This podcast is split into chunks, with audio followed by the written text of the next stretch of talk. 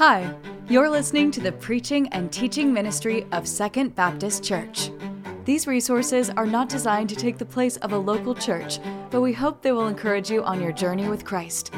For more information about how you can connect with the Second family, visit mysecond.family.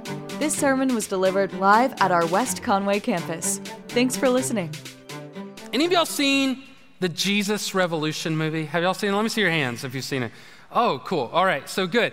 A lot of you have not. The most, the majority of you have not. So I'm going to encourage you to go watch it. This is not a paid endorsement. Uh, they didn't like make all the pastors say this. Uh, we just uh, liked it so much. I, I, really liked it. It really rose to be one of my favorite movies. I'm not saying it's the best movie of all time. That's a few good men, but it's a it's a pretty good movie. All right, it's a pretty good movie. It's great. the The content is amazing. The acting was really really good. The production was good, and then there was a number of layers that I just really enjoyed. It wasn't all like uh, a clean, like sterile version of the story. They, they, they, really told some dynamics to the story where there were, where there were personal struggles with the, with the key characters. They weren't all made out to be perfect, right?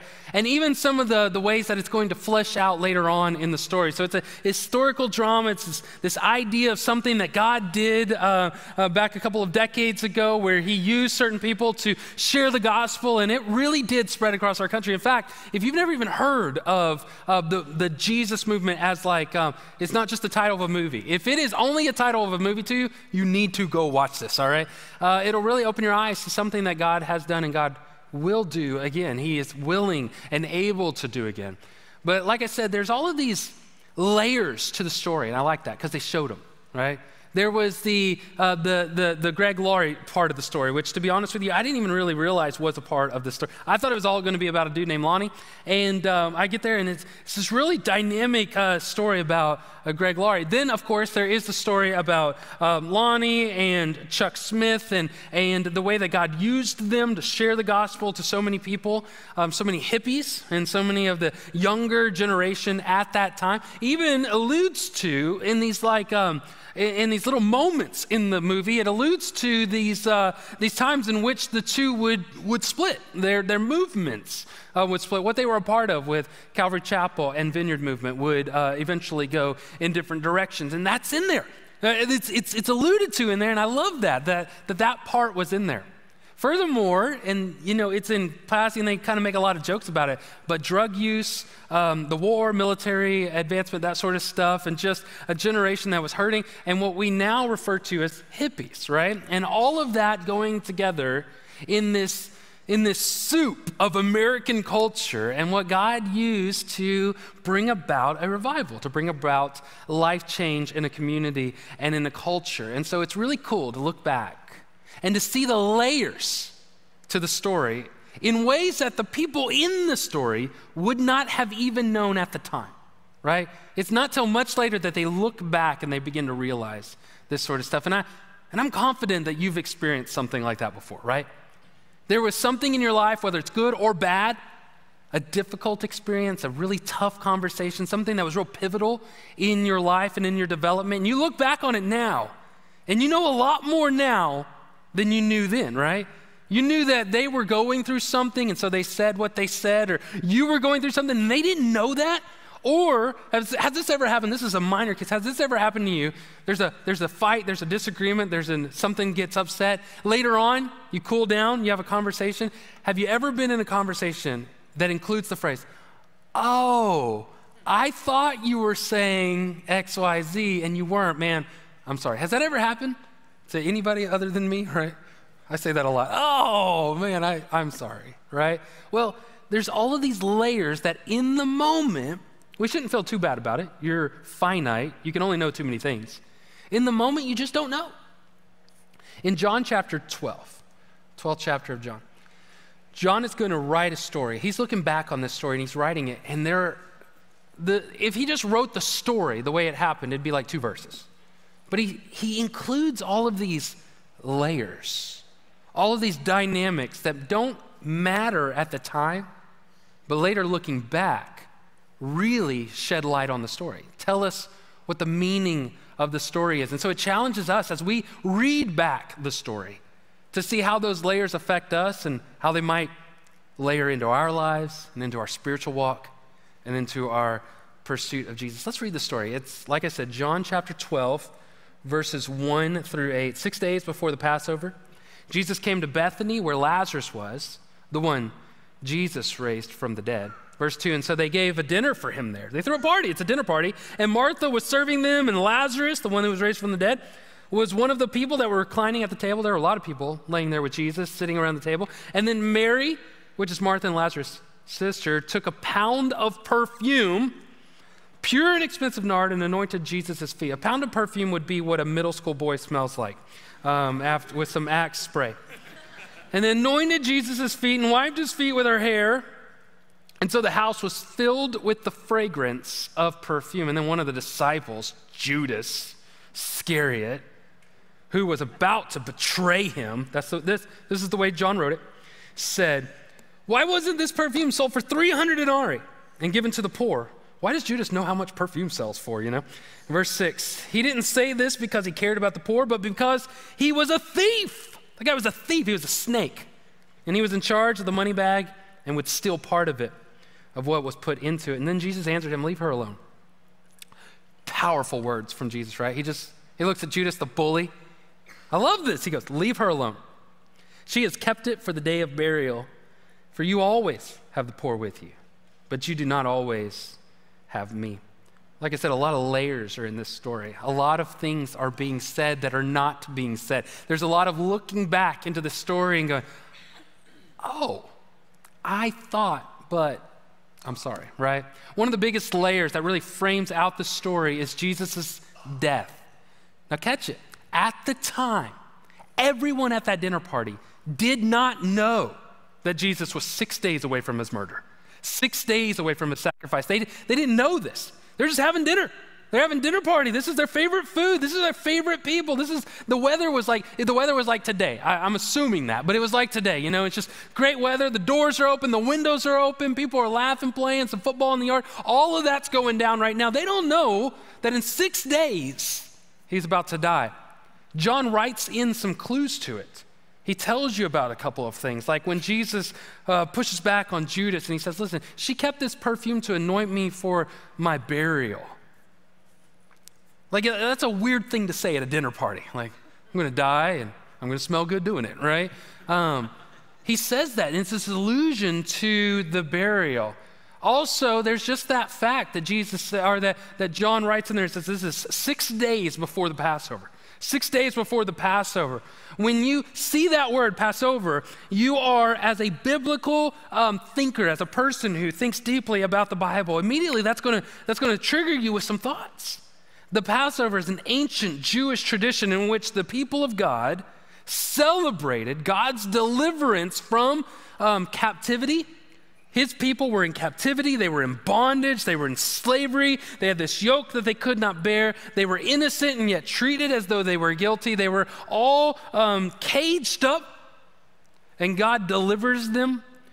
God delivers them one night when He acts mightily and powerfully on their behalf. They sacrifice a lamb. Each family sacrificed a lamb, and that sacrificial lamb, the blood put over their doorpost, said that this is a child of God and he would free them out of this. And so, when they're going to practice this in six days, they're going to slay a lamb. They're going to sacrifice a lamb. They're going to eat that lamb. It's going to be the sacrificial thing. And so, when John includes this is six days before the lamb is sacrificed, he's not talking about a sheep, he's talking about Christ. In six days, he's going to be sacrificed. Jesus is going to die. It's not just any death, it's a sacrifice. There's another allusion that happens in the story that I think is, is interesting. It's not just that he would die, it's not just that he is the sacrificial lamb, but that he will beat death. There's an, uh, a tipping of the hat, a showing of the cards. He says, This is at Lazarus' house. Lazarus, you remember Lazarus? He's the one that Jesus raised from the dead. Six days he's going to die, but he's already beat death. He's already shown you that he can beat death. He will resurrect. Every time that Jesus interacts with death, it's not final. We think of death with finality. When somebody dies, they're gone. And that hurts. There's a separation there. When a relationship dies, it ends, it's over, it's gone. when a dream dies or a career dies. There's finality to it. It's over, it's gone, it's done. But when Jesus deals with death, it's the necessary step toward new life, real life, big life, full life, life, life. That's what Jesus is alluding to here. So, John, way after Jesus has resurrected, way after Jesus has ascended, is looking back on this story and sort of trying to, uh, he's like winking at you. He's like saying, hey, there's some there's more going on in the story, right? This is right before the lamb is sacrificed. Jesus already beats death. Jesus is talking about his burial. And then there's this other thing that Jesus said. And at the time we didn't understand, but listen, he says to Judas, You will always have the poor with you, but you won't always have me with you. That's in verse 8. If I heard that, it would be like um, it'd be like Grandpa saying, you know, like I'm not always going to be here, so you need to learn to drive a stick, you know, something like that, or you know, something that he's just going to pass on some sort of knowledge to you. He's not always going to be here; he's going to die. He's going to go away one day. Well, that's how I would have heard Jesus saying that. If I was sitting, you would, you would too. We would hear Jesus say it that way. But, but we know now, looking back, that Jesus is not saying, one day I'm going to die and I'm not going to be with you. And what he's, what he's saying is like, I'm going to ascend. I'm going to go into heaven. I'm no longer going to be physically with you. I'm going to give you a good and a better gift. He's already told him that. I'm going to give you a good and better gift, which is Holy Spirit. The context, the framing of what we are about to learn and what we are about to study is that Jesus will die he will beat death, He will resurrect, and then He will ascend into heaven. That's the context. That is good news. It's the gospel. What frames out this story is the gospel. It's good news for you and it's for me because He doesn't just do that for the fun of it. He does that for those who will trust him. The Bible says that if you trust in this story, if you trust in the reality of who Jesus is, that he did live a sinless life and that he was murdered, he was sacrificed like that lamb on the Passover, and he takes away the sins of those who will be under the blood, then you too will be resurrected. You too will spend eternity in heaven with Jesus. That's the context to the story. That's before we even get out the gate. That's what we're talking about. And so, what I want to do is different. Usually, at the end of the service, we'll pray, we'll give you a chance to respond to that, but I want to do that right now, right here in this moment. So, you just sit back just a second, take a deep breath, and answer this question Have you ever personally responded to the gospel message? Have you ever made your own decision to trust Jesus? Do you believe that he died, that he was sacrificed, for your good and God's glory. And then he resurrected. If you haven't done that, I want to pray for you. I want to pray for you right now. So I'm going to ask you, everybody, um, do whatever you do when you pray. Jesus lifted his eyes towards heaven, so you don't have to close your eyes, but we can. I'm going to close my eyes. I'm going to pray for you. And if you have never accepted Christ as your Savior, I want you to pray something similar to what I'm about to pray. But you do it in your own words. You talk to Jesus yourself. Father God, uh, I understand that I'm broken, that I'm a sinner. That, like the like the Jews, I am captive to sin. I'm a slave to it. I try to beat it through discipline and doing my best and trying again and, and, and, maybe a second chance. I try to listen to what my mama said. I try to, I try to do what I think the Bible says, but God, I am just broken. I am, I am caged up. And so I understand that you died to free me from this cage, to give me life. And so I trust you. I trust you right now with my soul, with my mind, with my body, with my future, with all of my potential and everything that I am. I understand that you forgive me. I understand that you love me and that you accept me. And so from this day forward, I live my life for you. It's in Jesus' name I pray. Amen. So if you prayed that prayer for the first time, if this is the first time that you have made the decision, maybe you prayed that prayer a million times. But this is the first time you understood it, and you after the service, I'd love to talk to you. If you're a college student, I'd love for you to talk to um, Donnie or Lucy. I'd love for you to, to share with somebody that you made that decision because nothing else matters past this unless you do that. Nothing else matters. So, in the context of the gospel, people respond to Jesus. They respond to who he is and what he is and, and what he was about. They respond to this. So let's look at some of those responses, the way that they are reacting. What you see very clearly is this overwhelming sense, this fill the room kind of worship. It says, So they gave a dinner for him there. And Martha was serving them, and Lazarus was sitting by him, and Mary was sacrificing her perfume. That's what they say in 2 and 3. We, we want to jump to what Mary does, and we should because that's what Judas gets upset about. That's really the highlight of the story. She stinks up the room. That's the most prominent story. But before we get to there, look at the other people. Martha, it says she served. She served other people. Now, I don't know if you've ever thrown a dinner party, but it takes a lot of work. You got to make sure that there's plates and there's cups and there's napkins. You got to make sure that everybody brings a side, that everybody knows what time it starts. This isn't even at her house, it's at a friend's house that Jesus also healed. And so I'm thinking they were expecting too many people. They couldn't have it at Martha's house, so they went to somebody who had a bigger house, you know?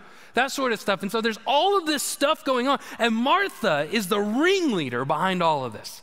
She's making sure everything's getting going. We all have a friend like that, or you might be that friend, that person that knows that all of the details are being taken care of. She is hospitable, she is serving other people. In my mind's eye, I can see her like, uh, like opening the back door to let the dog out while she's holding a baby, feeding it like um, green beans or something, and pouring sweet tea for Peter over there. You know, this is just the way she is. She's the kind of person that just does not sit down. Does anybody know a person like that? You're having dinner and just she's not going to sit down. She's not. She's going to make sure that everybody has what they need. Martha is hospitable. She is serving. She is loving. The Greek word there is that she is deaconing. So don't freak out. I know you're Baptist. There's a lot of women in the Bible that were deacons, and she's one of them, all right? She was deaconing. She was serving. She was serving the church. That's what the word means. That's what she was doing. That's what the position is. She is serving the church faithfully and lovingly and behind the scenes. Nobody's going to have her up on the stage. She's the kind of person that would rather die than stand on the stage and make a decision. She's a servant and she is worshiping Jesus, responding to who Jesus is. When she gets around Jesus, you know what she wants to do? Serve other people. She wants to love other people. She wants to serve Jesus. That's what she does. It's worship.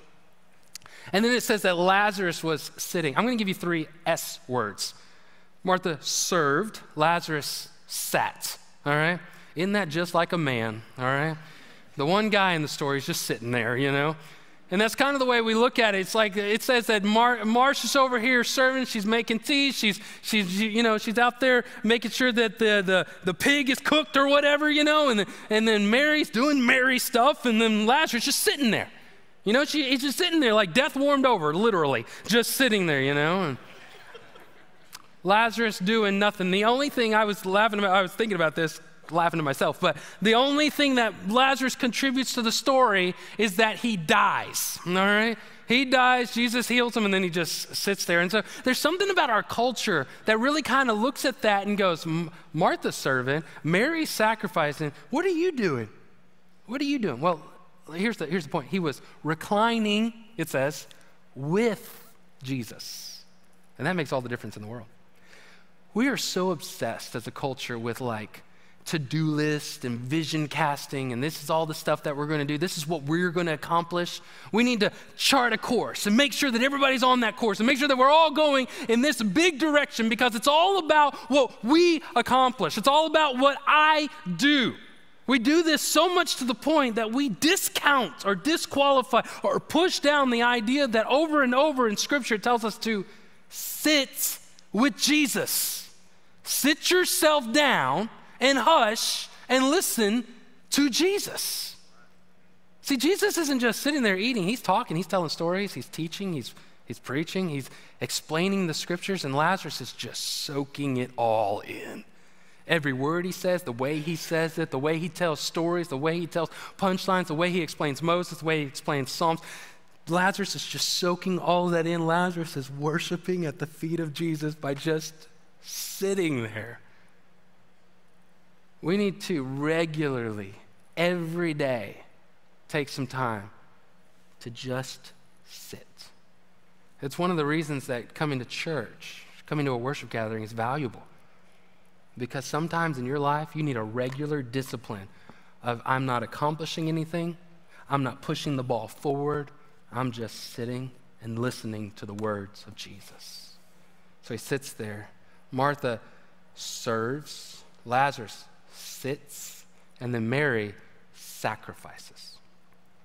We can go into a lot of details about what it was that she sacrificed. We could talk about the perfume and the way that she um, broke open that perfume, what she would have probably used that for. We don't know, but the value of it and that sort of stuff. Just this morning, um, Miss Morris brought me some spikenard. That's what this stuff is. It's a, it's a certain oil, it's a certain um, fragrance to it. And I was smelling it. I've got it back here in the green room. I was smelling and I was listening. And she's telling me all about the benefits of it and how much it costs and all this stuff. And the whole time I'm just sitting there sniffing this stuff while she's talking to me, you know, because that's not weird, but you brought me an oil. And so I'm just going to sit here and smell it. And then at the end, she goes, Oh, also, it's a sedative, you know? And I'm like, I got to preach three times here, and you just sedated me, you know?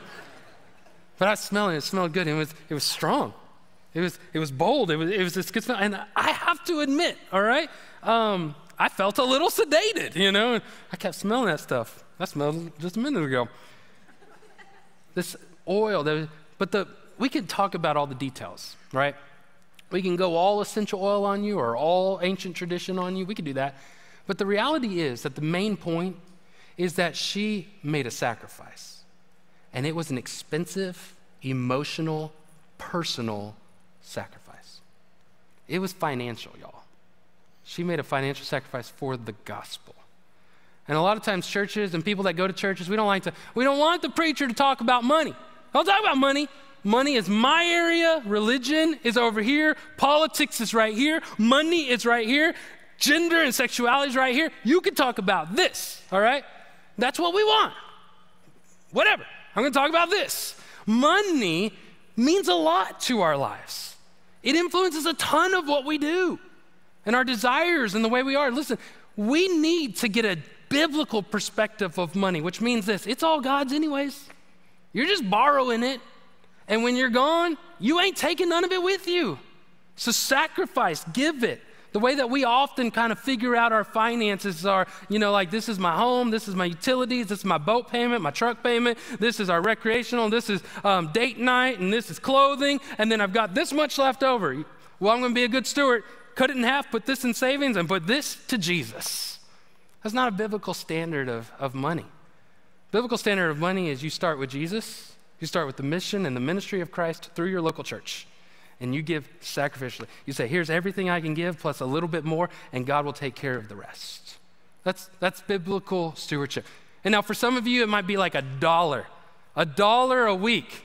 And you feel like, man, I, this, is, this is a worthless gift. There are literally stories in the Bible about how that's not a worthless gift, okay?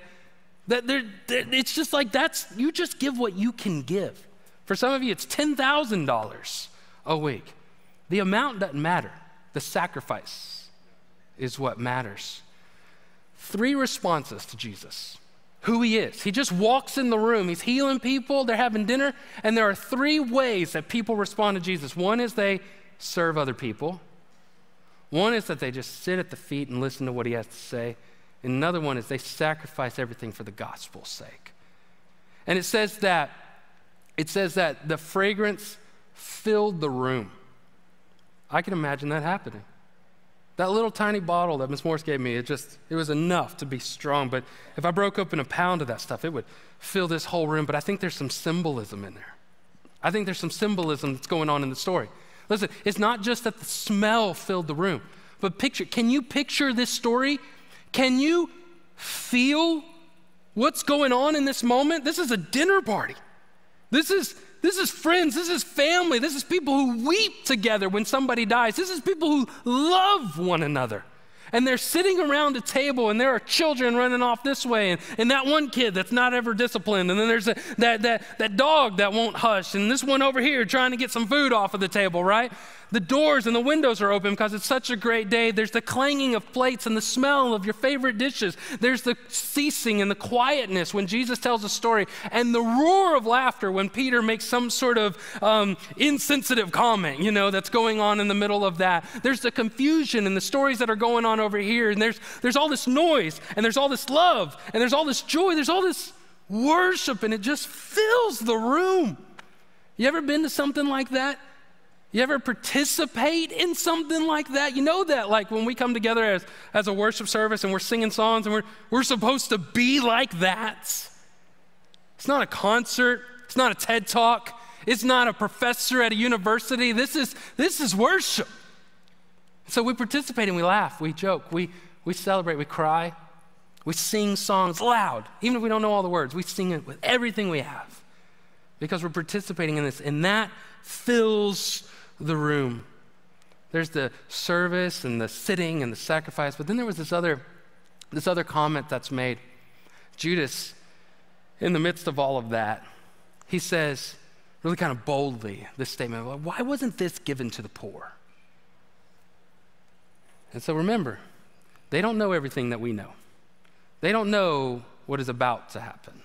For us, Judas is this dark, sinister character, like over in the corner, like Jafar from the Aladdin movie, you know? And he's like, oh, he's about to do something evil, you know, and all that kind of stuff. That's the way that we would picture, uh, I almost said Jafar, but Judas. That's the way that we would picture Judas. But Judas is right up in the middle of it. Judas is one of the 12. Judas was trusted, Judas was respected. They liked him. He was one of them, he was their boy. Kind of dark sometimes, but fun. And he liked to hang out with them, you know, all that kind of stuff. He had the money. Apparently, Jesus trusted him, right? From everybody else's perspective, they're looking at this situation going, this guy, listen, Judas at this dinner party would have been one of the most respected, influential people. He had position, he had power. And so when he speaks, they're not looking at that like, oh, you're doing something wrong. They're looking at that like, you know what? He's right. If I titled sermons, which I don't, but if I titled sermons, I would call this one Judas wasn't entirely wrong.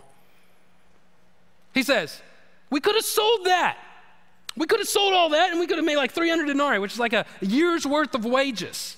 We could have made a year's worth of wages and given it to the poor. That's what he says. He's, he's so bold. And I think a lot of people would have stand over there and go, Oh, I mean, you know, he's right. I mean, he's a key person in our little group around here. So we should, we should listen to He's right.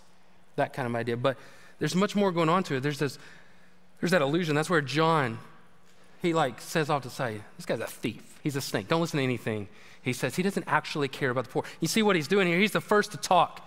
The only one in the story besides Jesus that talks Judas.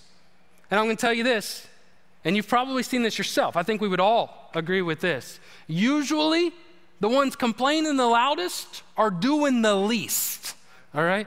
You know why Martha's not complaining? Because she's busy serving. When you're serving, when you're sacrificing, when you're listening to what Jesus says, you ain't got no time to complain. And often your complaints in the light of what's going on in the scriptures and in the church and in the work and what God is doing in your life pale in comparison. Just a minor thing. Just a minor thing. Like I said, not always. Not all complaints are that way at all. That's not what I'm saying. I'm just saying that usually those who complain the first and the loudest are the ones that are serving the least. And he's using these religious terms, these religious things, right? He says, um, why, why don't we give this poor? In the Jewish faith, there were three pillars to their faith, and one of them was alms. Y'all remember the old animated Robin Hood movie? Robin Hood and Little John walking. Y'all remember that? The bear and the fox. Um, and uh, there's this part where Robin Hood, he's, he's dressed like a, like, a, like a poor person, and he goes, alms, alms for the poor. Y'all remember that? Remember that? Anybody? No? Just me? All right, watch the movie. Jesus Revolution and the old Robin Hood. All right? And um, that's what as a kid, that's where I learned what alms means. It means provide a, a, donation directly to the poor. All right, and that's what Judas is. He's like, we're supposed to be giving to the poor. We're not supposed to be like putting perfume all over the ground. That's not what we do. We do this. He's using these religious terms to cover. He's saying the right things. I mean, is he wrong? They could have sold that. And they could have. It's an option. He's not wrong. It's just what we find out through John and Jesus' response is that's not real. He didn't care about the poor. There's a lot of times when people will use religion and faith and religious words to cover up what they're actually after. He said he looks so valiant, so pious, caring for the poor is real. But in reality, what he wanted was something for himself. What he actually cared about was this faith, this whole Jesus thing, this whole church thing that we're doing. I'm cool with it so long as I benefit from it. So long as it's really about me and mine and my own. That's, that's what I really want. That's what Judas says. How disgusting is it to find out that Judas is going to use the plight of those who can't afford to eat, those who don't have a home, those who can't provide for themselves, those who are really actually in need. He's going to use their name to steal from them. How does that's why John, I don't think John can even help himself. And he writes in those words, dude was a snake. He was a thief. He was a thief. We found out later. I, I, I picture that after Judas kills himself, that they go back through the books and they're all looking at stuff and go, he's been doing this the whole time. He's been, he was a, he was such a thief. We all respected him. He had a seat at the table. He saw the miracles. He took the money, smiled, gave a little bit to them, and then put the rest in his pocket. What a, what a thief. The reality is that a lot of times people will use, or sometimes, maybe not a lot of times, but sometimes the complainers, the people who use religious terms, they're just hiding their own selfishness. What they actually want is just to serve themselves. And Jesus responds to this. We see two ways to respond to the person of Jesus there is selfless worship, or there is self worship. Jesus responds to their responses, and he pretty much, leave her alone. The burial thing, we already talked about that. And then he says that phrase, like, you are always going to have the poor, but you're not always going to have me. This is one of those Jesus phrases that makes me go, Jesus, uh, you should have worded that differently. It sounds like you don't care about the poor. And that's not what he's saying. And Jesus doesn't have to word things differently. It's, he's Jesus, all right? I need to understand differently. What he's not, he's not saying, don't care for the poor. He's, he's do care for the poor. That's absolutely the point. One way that helped me understand it was writing it out this way You can care for the poor your whole life and die and go to hell.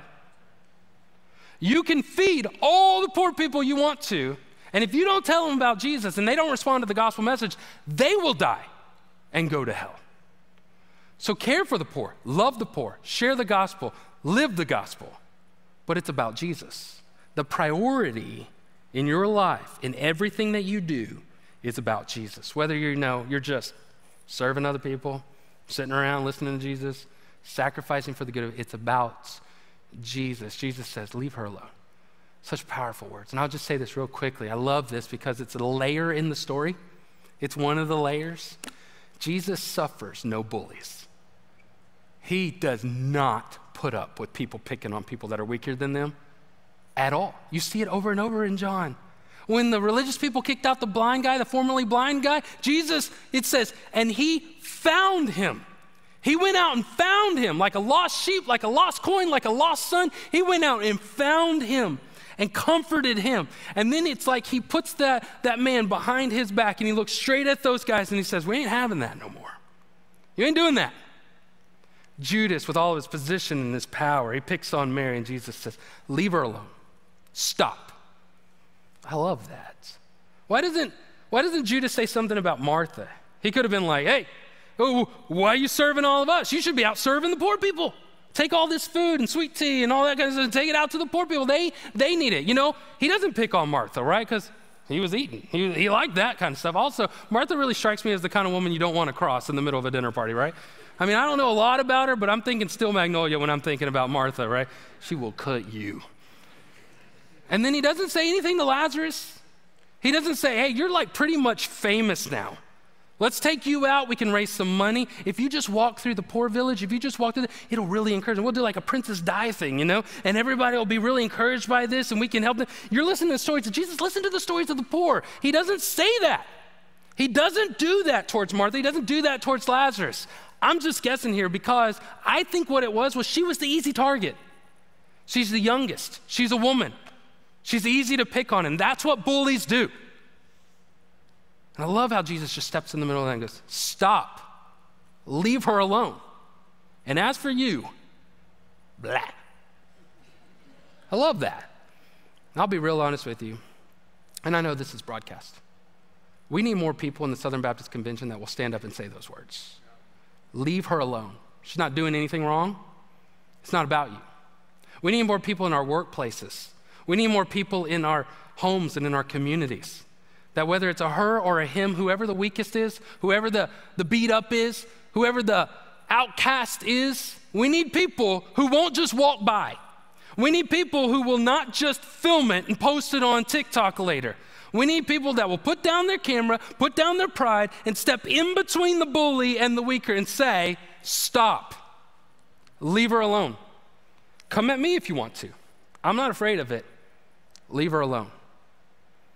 I love that about Jesus, right? He's pretty cool in that way. And so here's this story in which Jesus is being Jesus. People respond to him.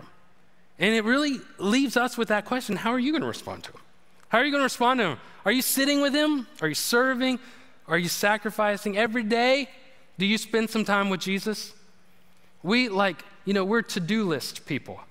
And so, and I'm not faulting it. Maybe this is what you do, and it's a good step toward the right direction. But if it's just a to do list, I got to pray, Dear Jesus, help my day. I got to read a Bible verse. This one's good. He's proud of me. And then I got to go on and, you know, like make coffee and get the dog out, you know, all that kind of stuff. You go all through your to do list, that's good, but sometimes we just need to sit and listen. Just read the text and say, Jesus, what are you teaching me? Read the story, journal it out, pray it out, going, what are you teaching me? If you have to get up earlier to do this, get up earlier. If you have to stay up later to do this, stay up later. If you don't watch another episode on Netflix, you only watch one and then you do this, do this. Sit and listen to Jesus. And then we need to sacrifice, we need to serve behind the scenes sort of service. This church, we have a million ways that you can serve, a million of them, and almost all of them are behind the scenes. And that's a good that's the way it should be.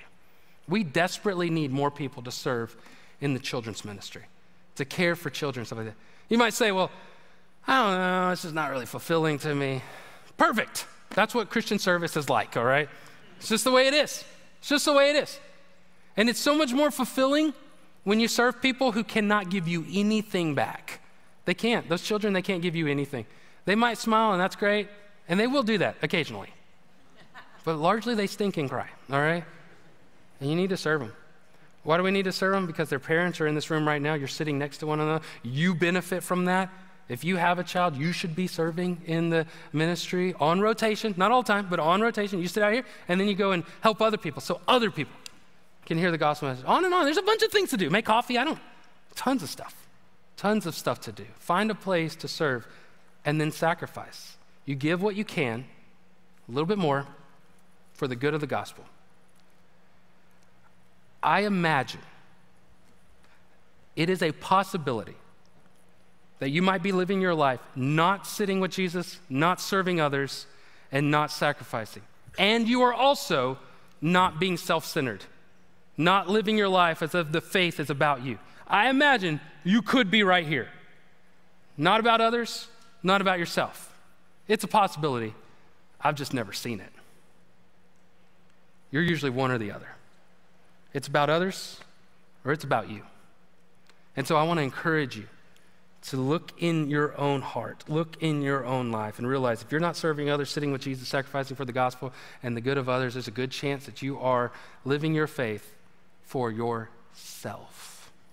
That movie, Jesus Revolution, again, I liked it. And I will, I will just kind of talk too much about it right now. I just saw it. I like it a lot. I hope you go see it. Um, and I liked the characters too. I liked the Greg Laurie story. Like I said, I didn't know so much of it was going to be about him, but I thought that was really cool. Guy's still alive. He's still, he's still serving. He's still preaching. That's neat to see that. It's like, wow, he was there. He was part of that. So I liked all of that. I liked the characters. I, thought um, all the actors and the actresses did a really great job, really drew me into the story. But there was one in particular that I really liked that I just don't think made, he didn't get enough credit. He didn't get enough credit. There's, there's this one dude in the movie who has this one key role. All he does in the whole movie is during one of the worship services, you have all the religious people, all the church people over here, and you have all the hippies over here. And it's not very big yet. The movement hasn't started yet or anything like this. And this one old dude stands up, walks across the aisle, and sits with the hippies. I like that guy. I looked and Googled and Googled and Googled and Googled. I can't find the actor's name or the character's name. He's not even listed as the rest of the cast. I was expecting on some list there would be dude who walked across the aisle Jim from, you know, Saskatchewan or something. You know, it just wasn't there. It wasn't there. He's not named at all. And he has two lines in the whole movie.